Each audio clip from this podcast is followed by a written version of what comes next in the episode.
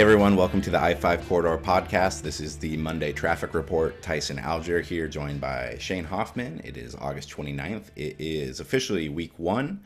Oregon has Georgia on Saturday. The Beavers have Boise State. And I think we're I think we're ready to go. How you feeling? How you feeling over there, Shane? Feeling good. Are, are you a week zero guy? I've never really been a week zero guy because there's never really a great matchup. It it I mean I I ended up watching like the Northwestern Nebraska game just because it was it was on and it was in Ireland and I figured that'd be fun to watch and uh, uh, but yeah I mean like I, I wasn't like dug in to, week zero and I also just just call it week one you know Yeah, hundred percent. I feel also the same. You know, I, I, you know, I'm looking forward to football just as much as anyone else. Not only from a you know a fan perspective of of just watching the game, but also from covering Oregon, obviously. Um, but at the same time, like it hasn't been like itching and scratching. Like I can't wait until you know next week for the real week one. So I, I didn't end up watching any of that game, but I am excited. to Obviously, talk some football and to be flying down to uh, Atlanta in a few days. I, I did feel like I was ready for things to get going though when uh, watching that Nebraska Northwestern game when uh, Nebraska elected to uh, onside kick up eleven. I did see that. Yeah, with all with all the momentum with the better team, um, and just having like that first. That's the wrong call, coach. Thought that pops in your head of the season is just all right. We're going. We're on our way here. he's been uh it's an interesting case study there. I mean, he he what they still have Adrian Martinez at quarterback, or they finally got someone different in there. He was there for like six years. It felt like. yeah, no, they they they they got a new dude in there. Yeah, I'm just same uh, same coaching mistakes, same underwhelming outcomes for Nebraska. I mean, his record there has been horrible, but not a number. it's- it's especially because uh, who who was it before him? Was it Pelini that they fired, who was like sixty and twenty over his Yeah, like, some X amount of time? crazy and, record. and I Yeah, think I think Frost would have to go like forty and zero to even.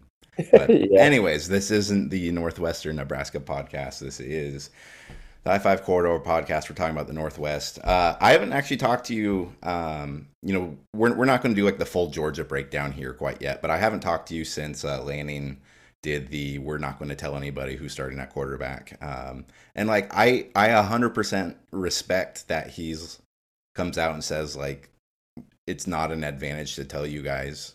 So I'm not going to tell you guys. Like there's no kind of like ah we're still trying to figure it out. Like I get it, uh, especially with uh, how um, hard this week one game is going to be. But I don't know. What would you make of uh, uh, the the non depth chart release?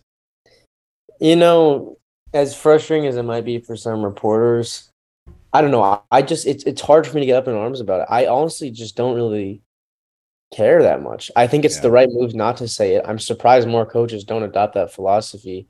It's just it's just weird to me because it's like when Bo Nix, you know, commits to Oregon, there's this whole group of people who's like, well, you know, with the with the coaching relationship, there's no reason he doesn't start with that, you know, SEC experience, and then see the spring game and he's throwing deep balls all over the yard and this and that. It's well, yeah, he's locked it up. We go into camp and people are still asking about it, like they they had like they haven't already given themselves the answer. Like it seems like it's Bo Nix. I would assume it's Bo Nix. But if it's not and it's Ty Thompson and we're surprised, then that shows that the whole thing makes sense. You shouldn't have come out and said it was Ty Thompson, right? But Right. I think the whole thing is kind of dumb. I, I I just you know reporting on quarterbacks gets so long, drawn out, and, and kind of I think it's a boring process, and people have probably realized we just haven't been writing about it um, because there's nothing to write about. Let's be real. I, I I think it's interesting if you have if it's if it's like a new situation or it's like two new guys or it's guys that are having Right. kind of like a an even fight throughout camp. But this might just even be like my evolution as like a sports fan and like a sports writer. But like we're gonna know on Saturday. It's not like we're gonna watch the game and you still go go oh my god I don't know who they used at quarterback like Right. like I, I i think i enjoy the games a lot more than i used to in, in terms of I, I and you know this this isn't smart for me being like ah, i hate all the preview coverage when we write preview coverage but like you know we're going to know on saturday and if he plays well we're going to know for the rest of the season that's just that one little that one little like gift that uh, the fan base hasn't been able to unwrap quite yet but yeah, yeah, like absolutely. we're going to know on saturday it'll be fine Yeah, and I mean, there's so much I'm looking forward to on Saturday that you know, having kind of already penciled in Bo Nix in my head, I'm just not like he, I- I'm just assuming he's going to take the field. And if Ty Thompson takes the field, Twitter's going to blow up briefly, and then we'll just see how he plays. But there's so much else going on. There's so many storylines about this game. There's so many new faces at new positions and other position battles that Lanning also hasn't opened up about.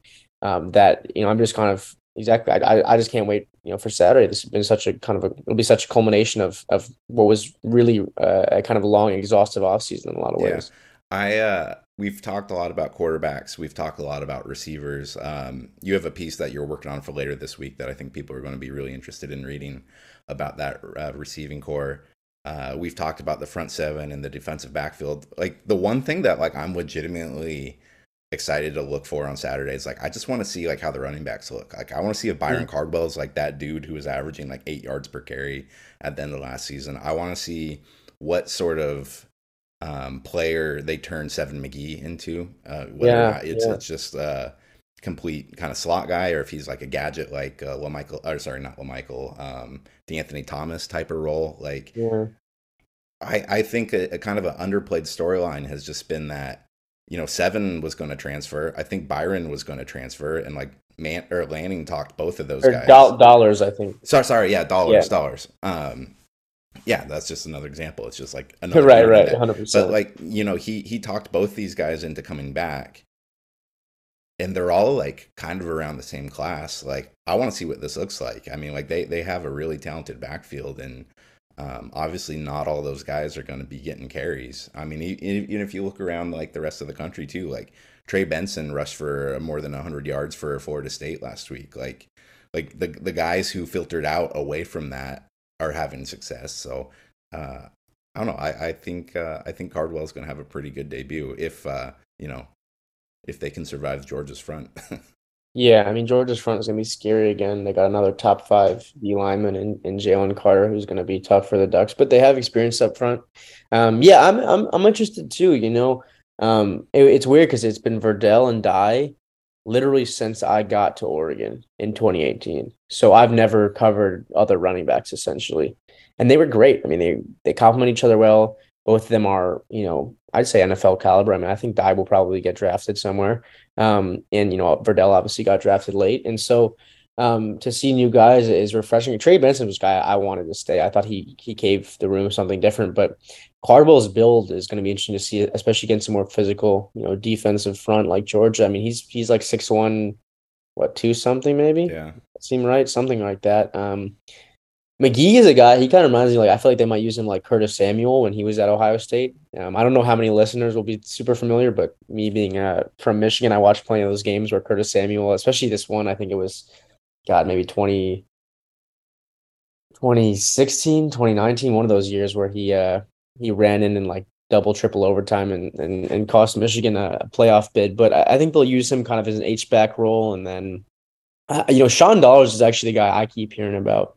Um, there's going to be a lot of carries up for grabs, and I think a lot of guys will have significant chunks of yards this year. I don't think it'll be quite as um, focused on one or two guys, but Dollars is the guy that I'm really probably the most excited to see. I think.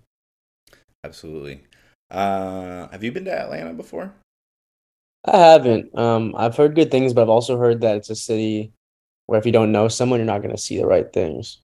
Right. Yeah, I've I've heard it's pretty pretty sprawling. Should be a good time. Like it's uh I, I made I made the trip to Columbus last year. That was that was a that was a pretty good one. Um and then it's been yeah, I I I, I, I like these trips to like stadiums that you haven't been to before, and it Mhm. definitely kind of has a, a, you know like we've you ask the players all the time if these games have like more meaning to them or whatnot, and they'll give you like a you know a a cliched answer. But like even for sports writers, like these these are pretty fun ones to go to. Oh, this is why you do it. I mean, I remember we were when we were uh, at the Pac-12 championship. I mean, I was pretty wowed by um, Allegiant. Dude, that pretty- was such that was that was the coolest stadium I've ever been to. Like I was, agree, yeah. it was awesome. great press box. Um, just really cool venue as a whole. Obviously, not the outcome a lot of people wanted for Oregon, but that was really cool. And so I'm really excited for, um, you know, the Georgia Dome. Um, is that what it's called now? Have they changed the name? Am I getting it right? Isn't it, isn't it like Mercedes Benz? Mercedes Benz, not the Georgia Dome. Excuse me. Um, but no, I, I think that'll be great. Um, and it's funny you, you had that in your uh, your uh, kind of year end wrap up that they credentialed both of us. I want to ask you quickly, like you haven't talked in the podcast really about your first year. Like you wrote that story about kind of uh, your, especially your experience with the Ohio State game and everything. Um, maybe reflect a little bit on, on the first year on the podcast. Yeah, it was uh it was it was a good first year, man. Like I I, I didn't really know uh, what I wanted to build this. I actually I still don't know what I want to build this thing into. You got some ideas though. Yeah, yeah, but it's uh yeah, I'm I'm I I was pretty blown away by like the whole thing. Like the fact that like um and you know, I've had a lot of support from family and friends and all that sort of thing, but like the fact that like I still get uh you know, I wake up to emails of, of people I've never heard of like subscribing to, to my stuff. Like that's that's a awfully rewarding uh um awfully rewarding experience. And, it, it's been fun to be able to tell stories and, and be able to to, to kind of increase uh increase what we're able to do coverage wise and bring you along. Like i've i've, I've loved reading your stories uh, over the last uh over the last year actually and it, and it definitely kind of uh motivates me to to kick your ass a little bit because you've been you've been, kicking, you've been you've been kicking my butt on stories lately, man. I I love that Moshovsky one last week. Like that was like that that's like the perfect fall camp story in in, my Mhm. eyes. You know, like you cover the football, you do everything else, but like you know, bring a little behind the scenes sort of thing. And uh, Yeah. how's your uh, how's your Thornton story coming? Good. Yeah. So you kind of hit on it a bit ago, just kind of touching on some receivers.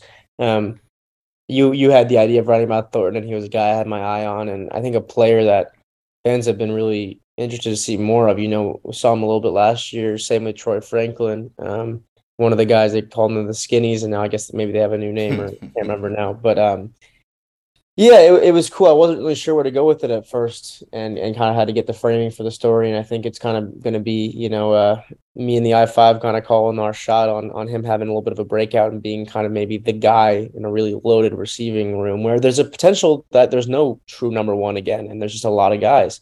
But I think you know if there was going to be one, I like him. I like his size. I like his speed. And then I think what people are going to learn from the story is the makeup of this kid is like just super sound. And you hear this stuff a lot, but like there's a lot of really specific examples. He had a really hard upbringing, obviously, and so I think um, I think a lot of his past experiences have kind of made a really good student of the game, really smart player, and a really good leader for someone his age. I uh I'm trying to think. I'm uh, I'm batting 500 in terms of like write the big feature on somebody who you think's going to have a breakout season, and then uh, I did I did a Royce Freeman one when I was at the Oregonian. Uh, I I had this like column that was called the Bold and Brash, and it was like you had to make like an outrageous prediction in like week one, and I think I predicted Freeman would rush for like 1300 yards or something, and and he did. So that one hit but then like two years later, I did like a big Tony Brooks James profile on like the guy Yeah. who's gonna like and And uh, he was just the kick returner essentially. yeah, Tony didn't do a whole lot. Like I, I love that guy. He was one of my favorite quotes, and uh, you know he's I still one of the faster guys I've seen. But uh, uh, he ended up having Verdell and Dye behind him, and, and those guys kind of uh, established themselves real quickly when uh, Yeah. uh, Tony Tony was banged up. Banged Well, up, excuse well me. uh, let me put you on the spot real quick. Besides Thornton, call your shot on someone real quick. Call my shot on somebody really quick. Okay. Could be defensive, could be offensive. You know, maybe special teams. I know you, you kind of geek out about special teams on occasion. Who knows? I, I think I think Christian Gonzalez is going to be a first team All Pac-12 player. Like I don't think Yeah. that's I don't I don't think that's like a huge breakout prediction. Um, I was surprised how high he's been on some of these on the draft on the draft, I was I was surprised to see him on uh, Feldman's freaks list. That Um, and then he was the number two corner on um uh what's his name? It's a horrible uh, audio for a podcast, but uh, yeah, the guy from uh, the Athletic as well. That his name is kind of eluding me now, but he was the number two cornerback on that Yeah. list. That was surprising. not not important. there you go. Um, but yeah, Uh, he- he's a good he's a good example. Um, I think all Pac-12 would would not be too surprising for him. Yeah, I, I, I would I would love to see uh, I'd love to see like Bryan Addison have some sort of breakout year at, at at up top too. Just you know he's he's a guy that we've talked so much about um, since he signed in, in 2018. Just about how athletic and fast and um, and he's just bounced all over the place. Like maybe maybe maybe him and like Trikweze have kind of finally figured something out uh, at, Mhm. at their new positions here. But yeah, it's weird. Although I think Trikweze now it looks like maybe he is shifting back down to Yeah. quarterback. It's impossible to tell, but I, I think Yeah. BA, BA is a good call. I mean, he's been through a lot of position changes, been through a lot in his personal life. Probably Family story stuff. there we can write, and then you know, it would be a surprise if he had six interceptions this year. You know. Oh yeah, yeah. Um, what'd you think of the rehearsal finale? Oh yeah, I'm glad we're talking about this. I thought it was hilarious. I thought it was genius. I think the whole thing is is is some of the best TV I've ever seen. I, I watched Nathan for You a lot, you know, his first show, and I, I thought that was you know pretty damn funny. Um, kind of watched that a few years ago, and I mean, I, I can understand why this this show is off putting for some people because it's hard to tell what's real and what's not. And if it's real, it's like you kind of feel bad for these people, um, but you know they're being obviously you know uh, um, kind of handsomely paid probably behind the scenes right. thing. But it's it's one of it's it's a standalone TV show. There's nothing like it. I'm glad it got renewed. I mean, some of those scenes, yeah, just genius. I don't I don't know how else to say it. Yeah, it's it's one of those things where like you don't quite know who to feel gross about. Like like you feel gross about Nathan because like he's like kind of orchestrated this whole thing, or is it like the mother who like brings the child actors in to like basically like I, I don't know. It's just it it was uh, completely it's one of those shows where you didn't know what to expect going into it. And then you start thinking about it a lot more after it, and like I, I just love that sort of television. I don't think there's a whole lot Yeah. of that that on these on anymore these days where you just kind of go like what did i just watch there Yeah, it's very rewatchable. Um, the, my favorite episode was the the Fielder method, where he goes to LA and gets all the and he's essentially he's asking these uh, you know I guess paid actors to stalk people, um, and then he starts impersonating one of his actors and like lives in this guy's home and stuff like that, and and that was just you know pretty hilarious. He just I guess one one reason the show works so well is when you think he can't go any further, he double downs it doubles down again. Excuse me. Um, you know, even in the last episode, they're like rehearsing something, and then he's built a replica of the Yeah. replica home, which is just you know ridiculous. I uh, I I rewatched the first episode. Uh, my dad was in town, and I showed him it. And just like at the like the very end of the first episode, when he is telling that, or like he's telling the guy that he fed him the trivia answers, but then it clips to he's actually using the actor and doing like the rehearsal part of telling him that, and then he doesn't actually. It's just like, all right, this I'm ready. Buckle up. This is gonna be good. there's that sequence where, and we can move on in a second, but there's this sequence where he's trying to in yeah he's trying to embed the ideas of the answers in the guy's head, and he's walking by, and there's the crime scene, and and the cops like it's, it's days like these. I I curse the Chinese for inventing gunpowder, like that over and over again, right? And so um, it, it was it was quite the experience, yeah. uh anyways that's the rehearsal on hbo hbo max uh shane and i would both highly recommend it and uh i'm i'm a little nervous now because the last uh the last few football seasons before before the pandemic like the fall was always when succession was going and so it was like yeah, got my football season got my succession going um and i don't think succession's coming out until uh until maybe next year so i, I gotta figure something out to is watch it, it is it? I thought it was maybe early 2020. I'll have to check, but I, I think it was earlier than fully next year. Uh, maybe you're right. I'm not sure, but either way, I feel for you. It's a great show. I, I just binged it all last year. Oh man, it's so good, so good. All right, cool, man. Well, I think I think that's it for today's traffic report. Um, we have we have a great week of stories coming. Look out for Shane's Thornton piece that's coming on Thursday. Uh, I'm about to hop into a press conference with Marcus Mariota, so we'll have something uh, probably on Tuesday or Wednesday coming from that, and then uh, uh, keep an eye out for another podcast later in the week with uh, Aiden Schneider. We'll do a little bit of where has Aiden been and uh, his, his thoughts on uh, this team in, in Georgia as uh, we head into kickoff. And just a reminder, Shane and I will both be uh, at Georgia for the game.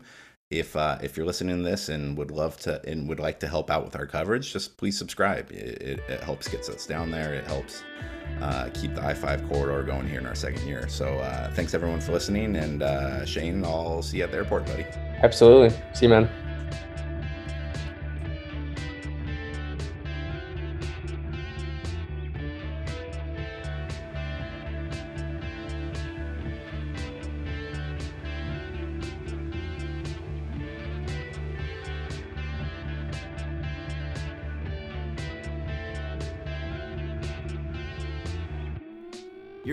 The I 5 Corridor, hosted by Tyson Alger and Aiden Schneider.